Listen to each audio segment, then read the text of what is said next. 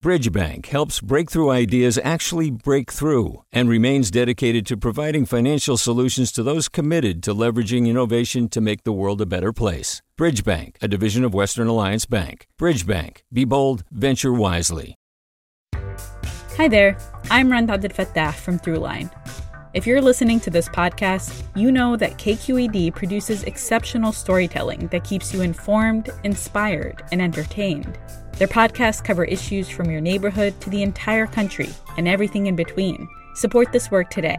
You can help us continue to bring quality podcasts to your ears. Just head to donate.kqed.org slash podcast. That's donate.kqed.org slash podcast. From KQED.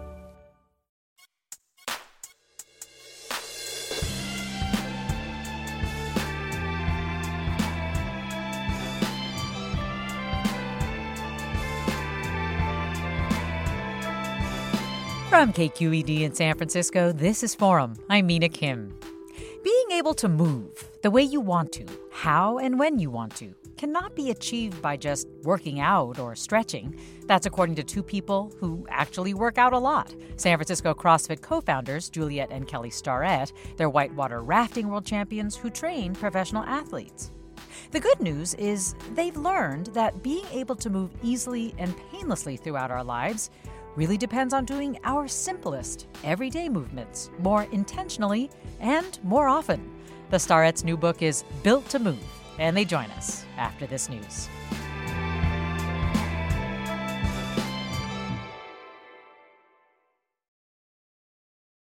I'm Mina Kim. Welcome to Forum. Kelly and Juliet Starrett are whitewater paddling world champions, but they're not here to tell you how to become an elite athlete or even to exercise more. They're actually here to tell you to sit on the floor more often if you can, to put your shoes and socks on standing up instead of sitting down, and how breathing through your nose is better than through your mouth. These are the simple things, they say, that will help you avoid pain, feel more vibrant, and move the way you want to today and decades from now. Kelly Starrett is a doctor of physical therapy and co founder of The Ready State, a resource site for exercise and mobility workouts and healthy living. Welcome to Forum, Kelly Starrett. Thank you so much. Juliet Starrett is co founder of The Ready State as well, and also its CEO. Welcome, Juliet. Thank you so much for having us. So, why should we sit on the floor more? What are the benefits of sitting on the floor, Juliet? Well, we wanted to open our book with a simple test called the sit and rise test, which is basically starting from a standing position and lowering yourself to the floor and then getting back up again. And that's based on a 2014 study that was published in the European Journal of Preventive, Preventive Cardiology that showed that the ability to get up and down off the floor actually was correlated with longevity. And the reason that we like this test so much is that it is just a slight little bit of information about how well are we're able to move through our environment, how tight or or stiff our hips are, and whether or not we can still have access to this fundamental skill of getting up and down off the ground, which many of us have lost in our chair-bound modern world. So, what is it about sitting in a chair, Kelly, that creates? I think you've described them as compensatory positions. Yeah, you know, I think what we want to try to do is say, let's move away from the conversation that sitting is bad and standing is good. What we're really always after is how do we create an environment or think differently about the fact that our brains and our bodies work a little bit better if we focus on more movement, total movement for the day. So sitting on the ground, remember that the number one reason people end up in nursing homes is they're unable to get up and down off the ground independently. So sitting on the ground or creating a, an exercise where we're there makes us also have to practice standing back up. But one of the ways that you can sneak in better hip range of motion, better range of motion in your hamstrings, sort of how your your legs tie to your uh, your hips and back, is just by watching TV. In, you know, while sitting on the ground. And so, one of the things we're trying to do in this book is say, can we look at what people's busy, crazy lives look like and not give them another listicle of checklists of things they need to do, but rather where can we put in these inputs small hinges that are going to open big doors so juliet mentioned the sit and rise test and just to get a little more specific with it you're basically supposed to sit sit down and and preferably crisscross applesauce, and you can explain why crisscross is better, um, and get up without using your hands. Crazy, right? Yeah, Like, or im- putting down a knee. Imagine you had to get up holding a baby or you're you're holding two plates of food. But really what what's interesting what we're trying to do with this book and this test is that we're trying to create vital signs for people. So if I said to you your blood pressure is 120 over 80, you would be like, mm, that's not great. It's not bad. It's not it's not terrible either. It's just it gives us a reference position. So I think people are comfortable with this idea of a vital sign. Well, we wanted to take that idea and say let's expand it into movement. So suddenly this idea of, hey, I should be able to do this very mid range. I don't have to be very strong for this. I don't need Simone Biles' flexibility to do this.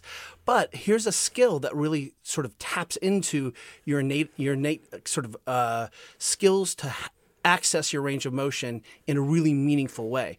And so suddenly you can be like, oh, that was no problem, or it was a little bit difficult this week, or holy moly, this is really difficult. I've taken my off this. Yes, and I gotta say, it's a simple test, but it's not that simple to do. I did it with our producers, and let's just say not all of us could do it. but um, the the crisscross piece of it, Juliet, is that because that motion of just sitting with our legs crossed actually expands our hips a little bit, or does some kind of motion? It's just great for our hip range of motion. But one of the reasons we love this test so much is that the way to get better at doing it is actually just to do the thing, which is getting up and down off the floor.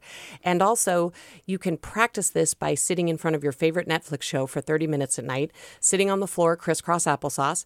It helps open up your hips. And then, if, what I think people will find is that when you sit on the floor, especially those of us who don't do it as often, you naturally move into different positions. You sit crisscross applesauce, long sit, which is with your legs out in front of you, 90 90. Your body sort of naturally wants to move into these different positions and shapes. And ultimately, you are improving your hip range of motion without actually thinking about it. You're just enjoying your favorite TV show, changing positions, and really just opening up your hips in, in, in the process. And, so this is something that you've both hit on a lot, which is the importance of having these small movements um, be part of everyday Yeah. life. Like you're trying to meet us where we are, Kelly, Well, basically. how, how about this? Is that we appreciate that most people are running ragged. And, and so, what we have found, because we work in elite performance, is that when we come in with complex solutions,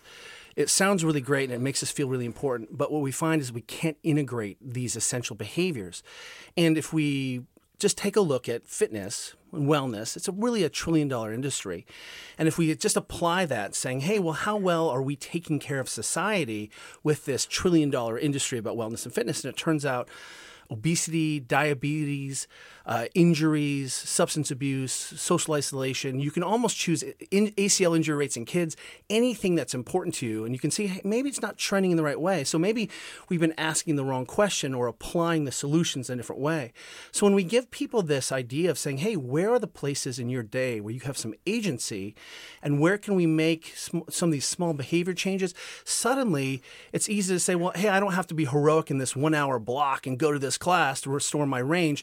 I can sit on the ground. And by the way, humans have been sitting on the ground for a long time. It's one of the ways that some people think our bodies tune themselves. It's a way of just maintaining our and sort of exposure to the range. Yeah, talk about some more of the benefits. I mean, just staying with sitting on the floor for a second. If you do this a lot, you get better at getting up off the floor without any help at all.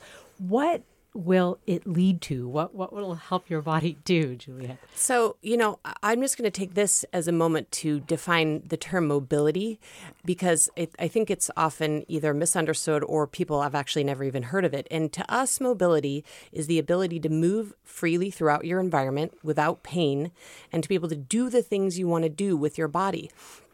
Now, that's very different depending on, you know, Kelly and I love to mountain bike and ski, but for many people, that just may be playing with their grandkids or being able to go to the park. I mean, it's very wide ranging and very personal what people want to do with their bodies, but turns out everybody does want to do something with their bodies. And so we define mobility as the ability to do those things. And this very basic thing of being able to get up and down off the floor and sit on the floor turns out to reap tons of benefits in terms of the, those other things we want to be able to do, whether it's athletic or just moving throughout our environment. It really is is correlated to being able to just move freely throughout our days and do the things we want to do. Yeah, I guess what I'm getting at is what does what is the physiology of getting up off the floor that improves what? Yeah. so, you know, I think one of the things that we're, a lot of people might come to this book because they're struggling with pain, right? And, and we want people to understand a couple f- fundamental truths around pain. One of them is pain does not mean injury or trauma to your body. And certainly, if you can't occupy a role in society or your family or do your job, that's a medical emergency. But it's a very human condition to have aches and pains. And Juliet and I turned 50 this year. And I mean, I can't cut off my hand like I did when I was 17 and it wouldn't regrow in the morning. so, one of the things that is always missed in this conversation about our bodies is what is it my body should be able to do? Because the problem, I think, is that as modern people, we aren't really asked to expose ourselves to its our native sort of movement languages, the the the full spectrum of what we're supposed to be mm-hmm. able to do. If you go to yoga or Pilates, they're going to ask you to do a lot of those things. You're going to have to put your arms over your head.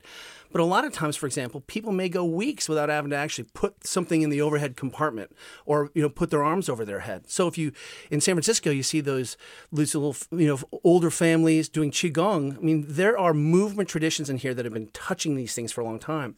So one of the things that happens is when we sit on the ground, we start to restore native range the things that our bodies are supposed to be able to do. And when we restore what our bodies are supposed to be able to do, it gives us more movement choice, it restores our function. And oftentimes, as we begin to sort of improve our ability to range to back to our native states, things like discomfort start to go away. So we have more movement choice, more movement options. We can move a little bit more freely, and oftentimes it makes us feel better. Okay, so that so so what if you're somebody who who for reasons of differences of ability or Mm. injury just simply cannot sit on the floor Yeah. or get up from sitting on the floor. How do you think of mobility for that? Well, I'll start by saying in this book, we actually divided it into sort of two big buckets. The first is movement and mobility, and the other is a set of behavioral um, vital signs. And so, first and foremost, we think those are equally as important. And, you know, those are universal. They're around, you know, eating well and sleeping and focusing on your breathing. So, we definitely have a lot of things that are apart from mobility. And then I'll let Kelly go ahead and talk about the why. Yeah, well, you know, we understand and wrote this book from the perspective that these are fundamental behaviors that everyone engages with. So they can be regressed and progressed. So if we're going and working with the world's best athletes, this is our program because we know that we can build greater kind of capacity and skill and strength and power on top of it. But otherwise, we can still regress these things back and make them simple. So, for example, you know, at the gym that we owned for, for 15 years, one of the things that we had was an adaptive athletics class. So we had people with varying abilities, varying kind of capacities show up and train in our gym. And if, for example, you find yourself in a wheelchair, chances are you probably also sleep in a bed. And so you may just need to be on the bed spending time in your on your stomach. And that is the way to start to restore this. If you have a couch for example you may need to lower yourself to the couch and then see if you can sit on the couch in some different positions. Hmm. So you, chances are you can probably sit on the couch and tuck one leg up. So suddenly we realize that we can scale all of these things to meet people the problem is we haven't ever said to anyone here's what your body's capable of and here are the behaviors that are going to help you in your state restore your native abilities. And we really did want to meet people where they are with this book. And the book is called Built to Move The 10 Essential Habits to Help You Move Freely and Live Fully. And the authors of this book are with me Juliet Starrett, co founder of The Ready State, Kelly Starrett, also co founder of The Ready State, a physical therapist, both of them whitewater paddling world champions. You, our listeners, are invited to join the conversation. Tell us what do you want to know about ways to increase your mobility? Do you feel like you're losing your range of motion, for example, and can't move in the ways that you used to? Is there a small movement that you've incorporated into your life that you think has improved your mobility? Tell us after the break. I'm Mina Kim. Support for Forum comes from San Francisco Opera. Set 10 years after a school shooting, the critically acclaimed opera Innocence takes us into a complex emotional journey where our understanding of innocence and guilt is constantly upended. Kaija Saariaho's ethereal score collapses the past into the present as a community of survivors grapple with how to move forward. Don't miss the highly anticipated American premiere of Innocence, June 1st through 21st. Learn more at sfopera.com. We've all got those parts of our house where the internet just won't go. Well, if you had wall to wall Wi Fi from Xfinity, you could worry less about dead spots. Because with wall to wall Wi Fi from Xfinity, you get fast speeds, reliable connection in every room, and power for all of your devices, even when everyone's online. That's wall to wall Wi Fi only with Xfinity. Restrictions apply, not available in all areas, actual speeds vary. You're listening to Forum. I'm Mina Kim. Tomorrow, we'll talk with Clint Smith, celebrated author of the book How the Word is Passed, about his new poetry collection called Above Ground. Today, we're talking with superstar athletes Kelly and Juliet Starrett, who are sought after trainers and consultants for superstar athletes. We're talking with them about how we don't need to be an athlete to be able to move with strength and ease as we age by just being conscious of the small movements we make every day that can strengthen our bodies rather than strain them. And you can join the conversation with your questions about how to improve your mobility, with your thoughts about small movements that you've incorporated into your life that you think has improved your mobility that you'd like to share with other listeners, or if you're concerned that you feel like you're losing your range of motion and want to figure out how you can increase that.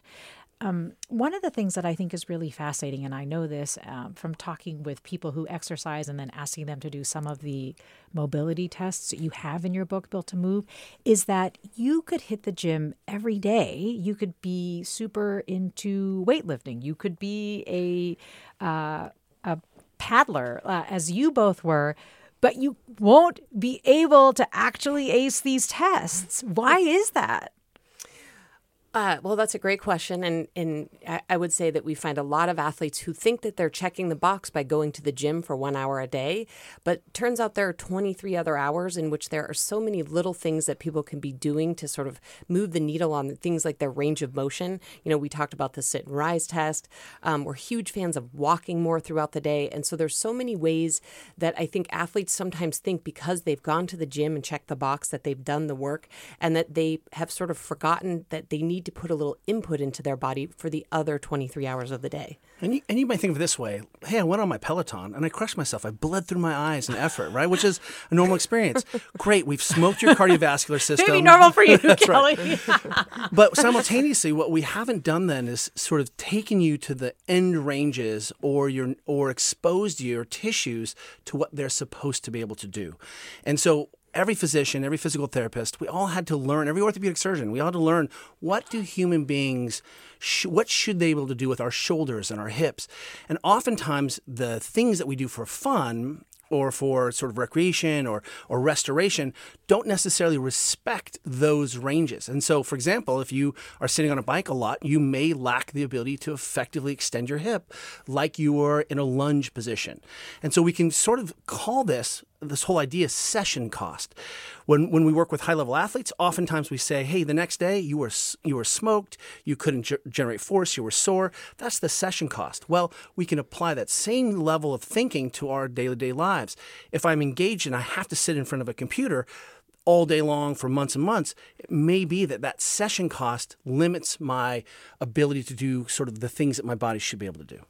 Well, Robert writes, can you repeat how to do the sit and rise test? Do the guests mean first transitioning on a knee while sitting down and then get on one knee first when getting up without hands?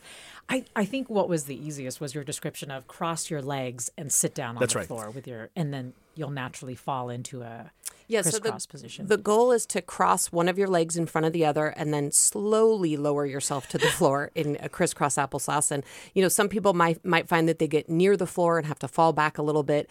And then again, to sort of stay in that crisscross applesauce position and lean forward at the hip and then try to stand back up. You're almost on the sides of your feet as you're doing that. Um, but of course, the modif- there are many modifications. One of those is to put a hand down or two hands down. You can use a knee or or you, if you're near a coffee table or a chair or a stool, you could put a hand on one of those. So you don't have to, to be get perfect back the first time. But what we know is the more points of contact, the more capacity you have to get better at this skill. well, does modern life conspire against Mm. mobility? Well, I would say unequivocally yes. and what I would hope everyone can do is d- grab one of this tests and just try it on your family and be surprised at people who are like, oh, look, you're probably going to be 100 and moving around very well. Throw it on your growing child and see how well their environment is matching their growing bodies. I think, you know, it's really naive to say, hey, we're all going to throw away our mid century modern couches and we'll all live in this kind of Paleolithic fire, you know, ground based living. You know, the, the issue now is if the world has set us up to move in a certain way, we have to be a little bit more conscious about making sure we have some restorative practices.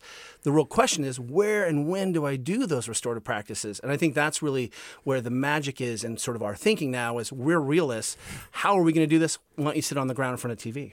Can I tell you another test that I really liked was the standing on one leg with your eyes oh, closed. Oh, man. Yes, the SOLEC. and seeing if you can do that for for 20 seconds so so you stand and you just basically raised your leg behind you right Yeah, just said with a knee bent a little bit. a knee bent and you close your eyes and i i could not do this what is important about that test what is it telling us Well, it's a test of our ability to balance. And it's really interesting that when you take the eyes away, that all of a sudden, you know, if you just stood on one leg with your eyes open, most people would pass that test with flying colors. But the moment you close your eyes and lose that input, it becomes very difficult. And I think people who do it will be surprised to see they have windmill arms and you know they're really struggling to do it. But what it ultimately is is a test of our balance. And that definitely is a skill that is sort of a you know if we don't use it we'll lose it. And it's very important especially as we age. Because falls Oh, if we lose our balance become much more or the impacts are much greater. You know, there was just a study that came out in the New York Times a couple years, a couple weeks ago. They wrote an article about it that basically we expect to see f- hip fractures double by 2050. Well, how do people f- fracture their hip in the first place? They fall, and what we know. Uh, uh, if I just if we took this whole book and said forget everything else, and if it was just a PSA to help reduce fall risk in our families, amazing. And that fall risk for you might be, hey, I want to be better at yoga, uh, standing on one leg. I want my kid to be better at soccer what we know is, and if you may have had a family member who's fallen at night, the reason that night is so tricky is it's dark and we lose some of this visual perception. And so what we're realizing is, hey, as Juliet said, these are very trainable capacities. I think sometimes we tell people, you know, it's too late for you, you're old, you're past 30. and at no point does your brain stop learning. At no point can you not recover skills. In fact, your range of motion and your ability to express and control that range of motion is the one aspect of your physicality that doesn't have to decay as you get older. So there's no reason you need to be wobbly. But certainly is something to be able to practice and start earlier, get better at it. And I love the way you have easy ways to incorporate that into your life. For example, by putting your shoes and socks on just by standing up, right? And not using a wall. Oh or- boy, the old man Okay, balance that's test. That's called the Old Man Balance Test. It was developed by our friend Chris Hinshaw. And the idea is that you just leave your shoes and socks on the floor and stand on one foot and then put your sock and then your shoe on and then trade foots, trade trade sides. And it turns out to just be such an excellent way to see how your overall balance is. But what I love about it is this is actually how, you know, back to our theme of we're we're realists and we want we want to create ways that people can actually incorporate these things into their lives. This is actually how I put my shoes and socks on every single day. And back to the SOLEC test, you know, the first time I did it, I actually was surprised as well how how difficult it was. And so the way that I or- incorporate it into my life is I actually do the SOLEC test every night while I'm brushing my teeth because, you know, 20 seconds per side at least and I, you know, stand there with my eyes closed while I brush my teeth. And again, it's not another thing I've added to my day. I'm always brushing my teeth and practicing my balance. Let me go to caller Jameson in San Rafael. Hi, Jameson, you're on. Hey, long time listener, first time caller. How you guys doing? Oh, yay. We love that. Welcome. What's on your mind? Awesome. So I'm working my way through the book here. It's it's excellent, really accessible. Um, I got into chapter four, and I was kind of surprised at the impact of walking had on uh, on our daily lives. Um, I'm someone who's had uh, trains a lot, you know, like three days a week. Puts it in for about an hour, and I didn't realize how much more impactful walking was on just like calorie burn and day to day stuff. And I, I was thinking, I was wondering if the stars could kind of elaborate a little bit more on that. Ooh, yes, please. Well, we are evangelists of walking and the amazingness that is walking. And, you know, I'll start by saying that, you know, the, the idea of 10,000 steps was originally developed by a Japanese pedometer maker 10,000 is an auspicious number. It's an auspicious number and it was a marketing scheme. But it turns out since that time, a massive amount of research has filled in to back up that, you know, the more steps that you walk, the longer you live, the less chronic disease you will suffer, and, you know, a whole host of other things. And it also turns out that you reap most of the benefits of walking at about 8,000 steps, and everything above that is a bonus, which is why we recommend anywhere between 8 to 10, 8 to 12,000 steps a day. But there are all these other side benefits of walking. Um, you know, it's the best way to recover from a hard training session. You know, in these days where we're all working from home and on Zoom, it's a great way to connect with family and friends and away from technology. You know, we use it also as a time to listen to books and catch up on podcasts. And, um, you know, it just has a thousand reasons why it's so good for our bodies and our minds. And so we are huge proponents of figuring out how people can incorporate as much walking as possible. And, and this is apart from exercise, I'll add. I mean, we're saying this is, you know, walking is fundamental and we're definitely not doing enough of it. Yeah. If, if you've ever sat in an airplane and had cankles, your legs are swollen at the end, your sock, and you're like, what's going on? That's an indication of not moving. So you're, there's a, a, a, a circulatory system in your body called the lymphatic system. And the lymphatic system is your sewage system. It's how you naturally move proteins and things that are too large to go into your circulatory system, like your arteries and veins. But that system is bootstrapped into your muscles. So it's almost like if I want to flush my sewers every day, I need to move and contract my muscles. So whether we're talking about just normal waste products or recovering from a big workout, or we need to accumulate enough non exercise activity so we're actually fatigued enough to go to sleep, turns out walking is a solution. One of the things I loved was the point that you were making that if you can't memorize a bunch of little mobility exercises, that just walking would be a way to get at so many Transform of those society. benefits. The other thing that I loved was how you stressed the social nature that walking often requires. So for us to be out in the world and walking Yes. is to also engage with others. And it was such a reminder at the beginning of the pandemic pandemic when I felt like I was seeing everybody walking uh, who I hadn't even seen in my neighborhood or knew lived there. Uh, especially in those early months. And, and so it, it's just sort of a, a nice um, metaphor for the little bits of movement improvement that end up having this cascading effect, I think, that we don't really take into consideration. Yeah, I think, you know, one of the things we've told people and they have gotten the message is that they should exercise. You know, I think people know that they should exercise. Whether they do it or not, they know they should. But we've also told people that that always has to happen in these like formal one hour blocks where you hmm. put on your shoes and you go to your Orange Theory class or your CrossFit class or do whatever. But it turns out that there are so many little things that can be done in five minute increments, 10 minute increments um, that really can have a massive impact on how your body feels and your overall health that really don't require motivation or willpower. They can really be incorporated into our day to day life. And walking is one of those things. I mean, we, we are huge fans of the post dinner walk, and we've figured out that walking to the end of our block and back is 1,750 steps. It takes us about 20 minutes, and we feel better after eating a big meal, and we've gotten some extra movement in, and it also helps us fall asleep. So, how do these small movements, if you are someone who wants to take the hour long class or do a, a, a workout where you're totally smoked at the end, to use a word that you were using, Kelly, how do these little movements actually help you in that if Yeah. you do want to become a better athlete? Well, you know, when we're working alongside some really fantastic teams, Bay Area, we, we work with University of California, we work with 49ers, for example. The myth that you can outwork anyone has that's over. That everyone is working really hard. The intensity that we're seeing in the gyms and these classes and yoga, it's really amazing. But what we see is ultimately the game is how well can you adapt to the training.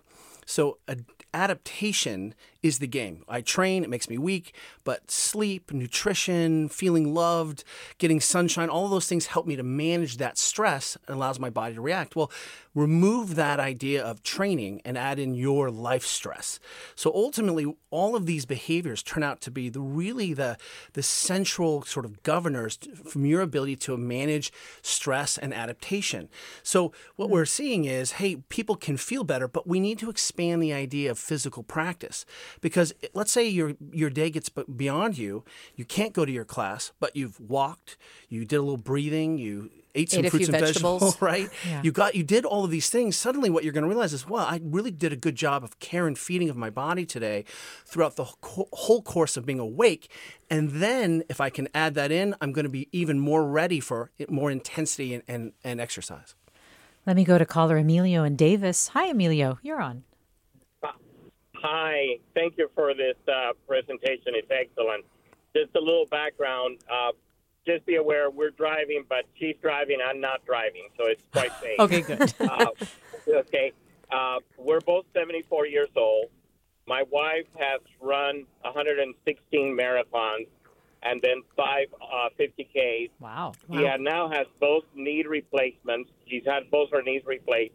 And since she's just walked six marathons and is training for another marathon, walking. She did, the, the surgeon said, if you run, oh, I don't want to see you. Uh, but walking is Oh. I think we're losing you there, Emilio. Keep going. Oh, I think we did lose you. T- try to call back so you can finish your thought. Let me go next to Lisa in Alameda. Hi, Lisa. You're on. Hi.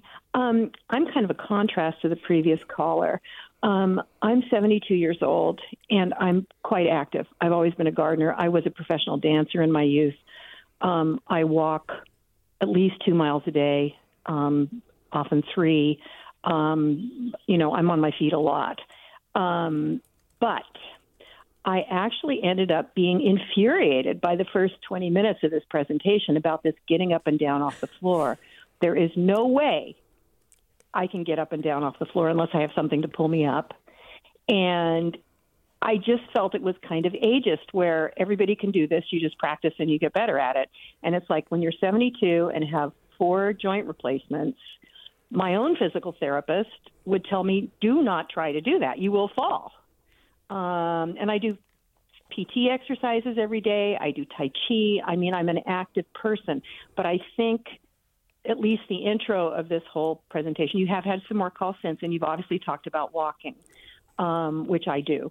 Um, I just think needs to be less age centered. Well, I, I I feel you, which was in part also the question that we had early on about meeting people where they are, um, and and where you are, Lisa, is such an important thing to describe. And I and I bet Kelly and Juliet actually have some ideas. Well, first of all, let's just say that if I could get everyone on the planet to engage in your lifestyle, we would see people thriving and feeling a lot better in their bodies. So continue to do what you're doing. Second of all, keep in mind that all everything that we're trying to do in the book is just about exposure. So no way would your physical therapist or physician say to you, "Hey, let's not use your range or or be in there." And certainly, I think lowering yourself down to the floor and using something so that you don't feel like you're going to lose your balance, that's absolutely appropriate. The order of business and order of operations in the book is exposure.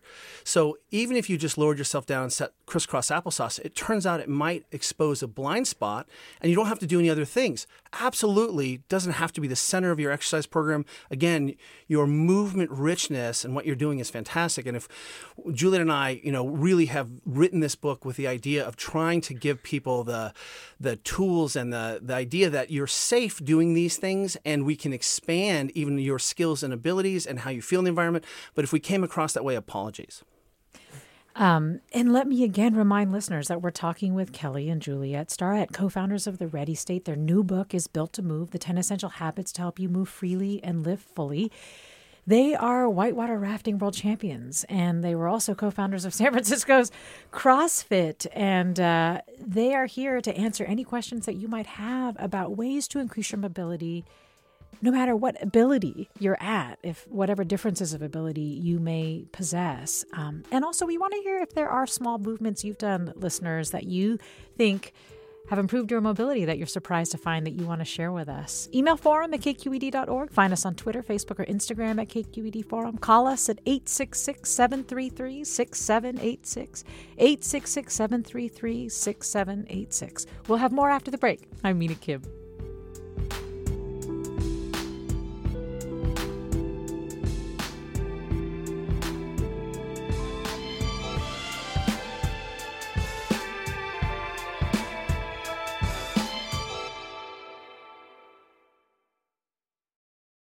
Support for Forum comes from San Francisco Opera. Set 10 years after a school shooting, the critically acclaimed opera Innocence takes us into a complex emotional journey where our understanding of innocence and guilt is constantly upended. Kaija Saariaho's ethereal score collapses the past into the present as a community of survivors grapple with how to move forward. Don't miss the highly anticipated American premiere of Innocence, June 1st through 21st. Learn more at sfopera.com. We've all got those parts of our house where the internet just won't go. Well, if you had wall to wall Wi Fi from Xfinity, you could worry less about dead spots. Because with wall to wall Wi Fi from Xfinity, you get fast speeds, reliable connection in every room, and power for all of your devices, even when everyone's online. That's wall to wall Wi Fi only with Xfinity. Restrictions apply, not available in all areas, actual speeds vary. Welcome back to Forum. I'm Mina Kim.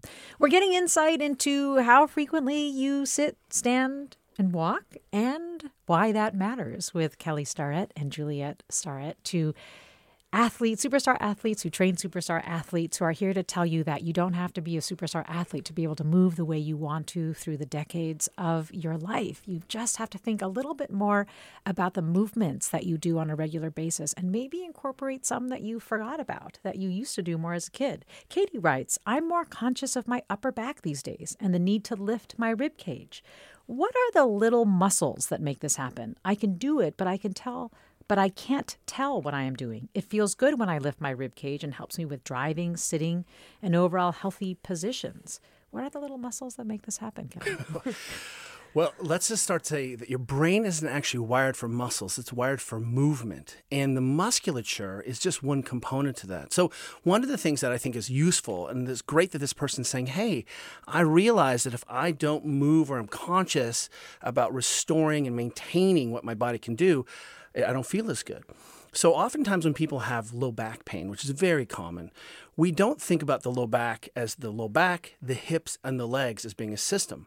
Well, the same thing is true with your upper back, your shoulders, and your neck as a system. So, if we don't ever put our arms over our head, for example, or use our shoulders in the way they're supposed to be used, if you go to yoga class, downward dog is a, one of the central tenets, and even chaturanga and some of these positions where your arms come behind you like you're pushing up from a chair. But the more we can restore our our native ranges in our shoulders, the more connection we have to our necks and our backs. And so, for you know, in short, the way to think about this is not to train the muscles, but to train the movements. You know, what is it? Well, pushing and pulling, arms overhead, reaching behind me. Those are the movements that are going to recruit all the muscles. Can you talk a little bit about why you focus on? I mean, if I could think of the smallest movement that we could improve on on a regular basis, why you focus on breathing yeah. and the benefits of breathing through our nose instead of our mouth, if that is an option for us, Juliet, or well, or Kelly. I'll tell you what. Let's let's start by saying when we look at what the body does, the first movement, the, the we we say we work in a wave of contraction from the spine outwards. That's sort of how our bodies organize, and ultimately, the first movement around the neck and the back is the breath.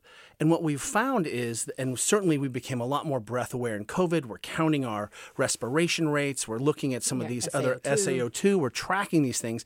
But one of the things that we know actually comes from sort of our earliest thinking around yoga, believe it or not. Iyengar had an old saying nerves are king of the breath, the breath is king of the brain. So oftentimes we find that if we can help give people strategies around more conscious breathing, we can help them calm down, we can help them wake up, but also we find that it taking big breaths does things like opens up your upper back, which makes it easier for your neck to feel better in turn, or your arms to move a little bit more effectively we can get deep into the physiology of CO2 tolerance, and that if I can more comfortable breathing through my nose, I can access more oxygen so that I can run faster. Or it turns out, hey, I can create a s- greater intra abdominal pressure so I can lift up my child. Or, hey, my back doesn't feel as stiff and my neck doesn't feel as stiff when I restore my native range of motion and native skills, which is being able to belly breathe. Well, this listener wants to know what can people do to gain mobility after joint replacement surgeries? I, I, know uh, you you've had surgeries, both of you. I think yes. you had a knee replacement right. surgery, Kelly. Yeah, and I had a hip. You had a hip replacement surgery. Yep. So, what can you tell this listener about what people can do to gain mobility after joint replacement surgeries? Well, you know, I think we should we should start by saying that physiocare and and the the replacement experience is incredible because we can give you your range back and movement back. But no one has a vested interest in actually returning you to your full ability because the system isn't set up for that. So we're going to have to re-empower people in their homes. Let's start with something that my one of my physical my pediatric physical therapy instructor said muscles and tissues are like obedient dogs. So we, there's been an, an idea here around exposure. So if we need to flex the knee more, for example, the first thing we need to do is start flexing the knee. So what positions can I start bending my knee and spending more time in day to day to day instead of having hey I did this 3 sets of 10 of this one exercise, that's not going to account for the amount of change. What we have in the book are movements and positions, and then we also have some mobilizations, or what we call skill transfer exercises or position transfer exercises. So oftentimes people can restore their range or make themselves feel better with some simple input with a ball and a roller and spending some time in these key positions. So, for example, with the knee replacement, notice that we've got some some hitting, sitting cross-legged. We've got working on the squat, and we've got taking the leg into a position that looks a little bit like a lunge. Those are all of the key positions required for your knee to be able to be utilized in the things that we do as as people every day. Anything you would add on the hip replacement front of it, Juliet? Yeah, I mean, I think the two things that were the most important for me were walking. Um, I did so much walking post surgery and continue to do that, and I think that's made huge difference for me in my in maintaining my range of motion.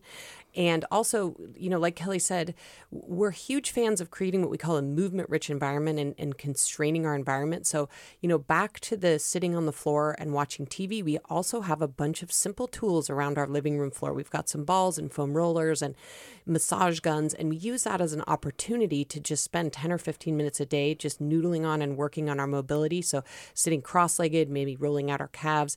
And so, this isn't, again, we're not spending hours upon hours a day working on our can't. mobility. We're just getting in these little snacks of mobility and mobilization time while we're mm. doing something else that we'd already be doing. And those things alone have made a massive difference just walking and noodling a little bit on my own mobility on my living room floor. I think you're partially asking the question that our listener who got cut off earlier, Emilio, wanted to know, which is how can he get back on track to be able to uh, do the sit stand? And so these are like little things that you can do and little environmental changes, it sounds like, that you can make to be able to start to strengthen and your Well, to we can we can go the other way and say, hey, if I don't want to eat cookies, I'm not going to go buy a bunch of cookies and put them in the house. I have constrained my environment to make a better decision. So you know, as we came in, the offices of KQED is actually has a lot of of movement rich choices. So you can be at a standing desk or you could sit. Yes. The first order of business is to give yourself this choice and to create an environment and shape the environment so you make a different decision than being constrained into the same thing you've always done. Well, this listener writes On hearing the suggestion to sit on the floor while watching Netflix, which I do most nights, I realize that ottomans and coffee tables may be one of the things Yes. that literally get in our way. Fortunately, I can have mind, I can move mine to try this, but I bet it's hard for some people. Maybe there needs to be a fundamental change to the living room or TV room design. Yeah, I mean, you know, we uh we don't ever want to be weird and have people come into our house and learn We that have we've thrown teenage away. daughters. We have teenage daughters. You know, we care what they think about us. um, so we actually also have furniture in our house, and we'll pro- we'll plan to keep all of our furniture in the house. And you know, I understand the the issue, but you know, the goal is just to get some time sitting on the floor. And so if, if your furniture is something that's stopping you, you know, it, it might be something you spend ten minutes doing at the gym or you know wherever you feel comfortable and can find a place to sit on the floor. We certainly don't want people to have to throw away all their living room furniture. But you could sit crisscross applesauce on your ottoman or on your couch. Well, this listener Liz writes, I live a half mile, half a mile away from the grocery store. I'm 72, and oh. for years, once a week, I have carried home 20 pounds of groceries in two cloth bags. Nowadays, I've added an additional 10 pounds in a backpack. I feel this exercise is good for me. The cashiers are helpful dividing the bags evenly, and other customers are amazed that I am walking. I've even had to decline car rides. This sounds a lot like loading. Yeah, Do you want to describe what loading is and why that's so beneficial? Yeah, so uh, loading is basically carrying any kind of weight on your body. We're huge fans of something called rucking, which is basically what this collar is doing. Um, rucking is just walking but carrying some kind of weight on your body, and it just turns out to be so effective um, for you know fitness and cardiovascular strength and overall strength, and it feels good and and you know it's a great way to work on balance. So we're you know generally fans of rucking, and that's what she's doing there when she's carrying her groceries home. But one point I wanted to make, I think probably many of your listeners have heard about the blue zones, which is where there are these six or seven places on earth where people live the longest with the fewest chronic diseases. And one of the things that people do in the blue zones universally is walking is part of their everyday life and movement is part of their everyday life. And so they're the, in, in those blue zones, people again aren't doing formal exercise. Movement is built into their days, doing simple things like gardening and walking to and from the grocery store. Um, and, you know, basic general movements are just sprinkled in throughout their days. It's not something that's even thought about. It's just part of how their whole environment is set up. I guess our health outcomes would be a lot better if exercising really hard for an hour, you know, once a day or once a week was super beneficial. Whereas you're actually saying no, these kinds of daily, everyday movements um, are what seem to have seem to overlap with what you're suggesting here and seem to have the kinds of benefits that you're talking about And, with and all of these systems uh, interact. No one aspect of your body works independently. So we get this sort of compounding behavior. So, you know, we might start by saying, you know, historically human beings have gotten them down up off the ground, we've thrown things, and we've carried resources around. Babies, you know, animals, water. We've, we've doing a lot of carrying. So our bodies need this. Or we could just say, hey, you know, what are the things that are going to help me sleep better? Well, it turns out if I'm a little bit more fatigued because I've moved during the day, then I feel better. Or, hey, because I was moving more, it was easier to sneak in this 30 minute Peloton class at my lunch break because I was I didn't have to go from a kind of a dead cold start. I have had a little bit more movement in. Well, let me go to Jeff in Berkeley. Hi, Jeff. You are on. Hi. Um, I'm just calling in because uh, I'm 48 years old and I can absolutely feel my body aging and, and getting worse. And um, when I was a, a teenager and a, a tween, I did martial arts a bit, but it um, instilled in me a, a lifelong uh, appreciation for stretching and for just uh, sort of taking a position where I can feel like the start of pain when I know something is like when I know my my tendons are tightening up. If I've had a few days being on ladders and uh, I can really feel my lower back Yeah. um, starting to tighten up. I just I'll sit in a cross-legged position or sit with my legs out straight and just just try to reach for my toes or you know like I don't always make it, Yeah. but just that sort of finding the the the edge of pain and maybe just sitting there. Um, Yeah, I like with that. it until the pain sort of subsides, and then Um, that's a good start for, like, you know, easing the pain that that comes naturally with aging and decline in my joints and all that sort of stuff. Well, Kelly, I- I, I I, like what you're saying. I actually want to get Kelly's response because I see him sort of nodding over there. Let me just remind listeners first that you are listening to Forum, and I'm Mina Kim. Uh, Kelly, what was it that Jeff said that made you go, ah, I want to First and that? foremost, our brains need to understand what is safe and not safe. So, what the listener did brilliantly was move towards a position where his brain started to say, Hey, maybe I'm interpreting this position as less safe.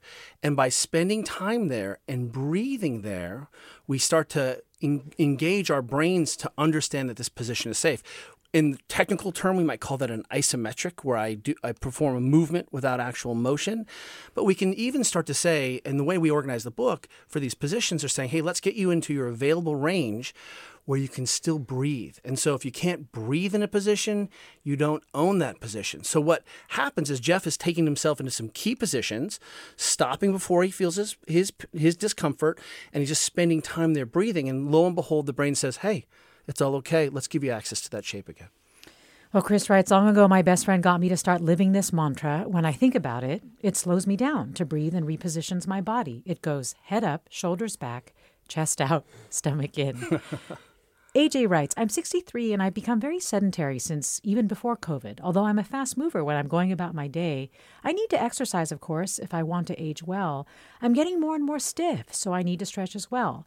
My physician has always advised me to exercise, but I haven't wanted to make this a priority for me.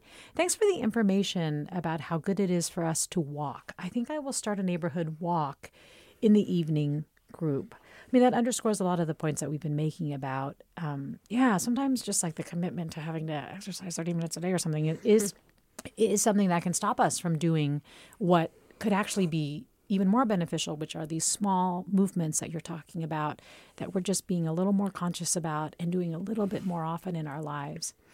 We're almost to the end of the hour. And I guess one of the things that I, I just really wanted to ask you both is why you really started thinking about this. Like, what was it that made you say, we really need to think about the fundamental, or I think you've used the word native ways our bodies move? Is it because you hit a certain age, or because you're, you know, getting older and worried, or fear losing? I mean, your, your bodies have done incredible things for you. Um, is it because of those sort of concerns that inspired this? Well, I think it was, there were many inspirations, but one of them is that we were simultaneously working with high performers, but also we were two busy parents raising kids, finding our own life to be very time crunched. And we found that these 10 things were the things that moved the levers for us the most personally in terms of how we felt and how we moved through our environment and how we were able to show up at work and show up for our friends and family. We found these 10 things were the things that helped us feel the best in our own bodies. And it turns out that those were also the same 10 things that we were advising our high performers to focus on um, to be really good at their sport. And so it seemed to be this really perfect convergence of things that worked for us as busy working parents and also worked for the best athletes in the world. And so we really saw in COVID that, you know, many of us were really struggling in our bodies and to feel good and to feel healthy and connected to other humans. And so somehow, sort of the timing of COVID mm. and our sort of realization that, you know, these basic practices had really made the biggest difference for us in our own lives and in, in the lives of the people we were coaching. So, so how do you feel or approach your aging body well, bodies now, Kelly? Like, do you feel less fear well, about? Well, hey, look, we, we both turned 50 this year, and I know that's young still. We still have a long way to go. But, you know, the way to think about it is what we've realized, uh, I think, is that it's a lot simpler than we thought. We didn't need to kind of go as hard as we thought. And that simultaneously, we wanted to turn sport into a living laboratory so we could take those lessons from sport and performance, instead of making that just entertainment and those bodies chattel, what we could do is say, hey, here are the lessons we're learning in these high performance sports. Can we apply them to our community and to our families? It also turns out that the older you get, you just have less tolerance for silliness. That you really have to wrap your head around sleeping more and getting enough fruits and vegetables and fiber. And you just you don't have that body that will put up with your silliness. So instead, what we've realized that here are the core principles that were also working for us as we got older. And now we realize this wow, I wonder how long we can play. Well, thank you for trying to teach us all the different ways that we can play. How, what was what's one thing that you'd love people to take away from this book? Uh, you know, there are really simple ways that you can add these practices into any time crunched, busy life, and it will really make a difference in your overall health. Juliet Starrett, Kelly Starrett, thank you both for talking with us today.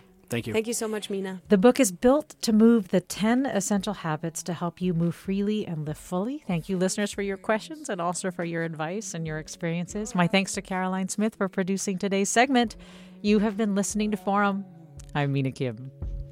When you move, I can recall something that's gone from me. When you move, honey, I'm putting all something so flawed and free.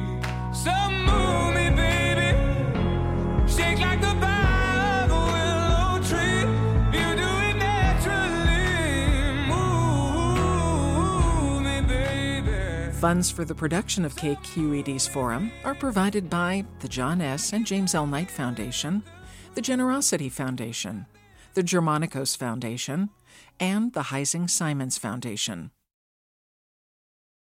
Support for Forum comes from San Francisco Opera. Set 10 years after a school shooting, the critically acclaimed opera Innocence takes us into a complex emotional journey where our understanding of innocence and guilt is constantly upended.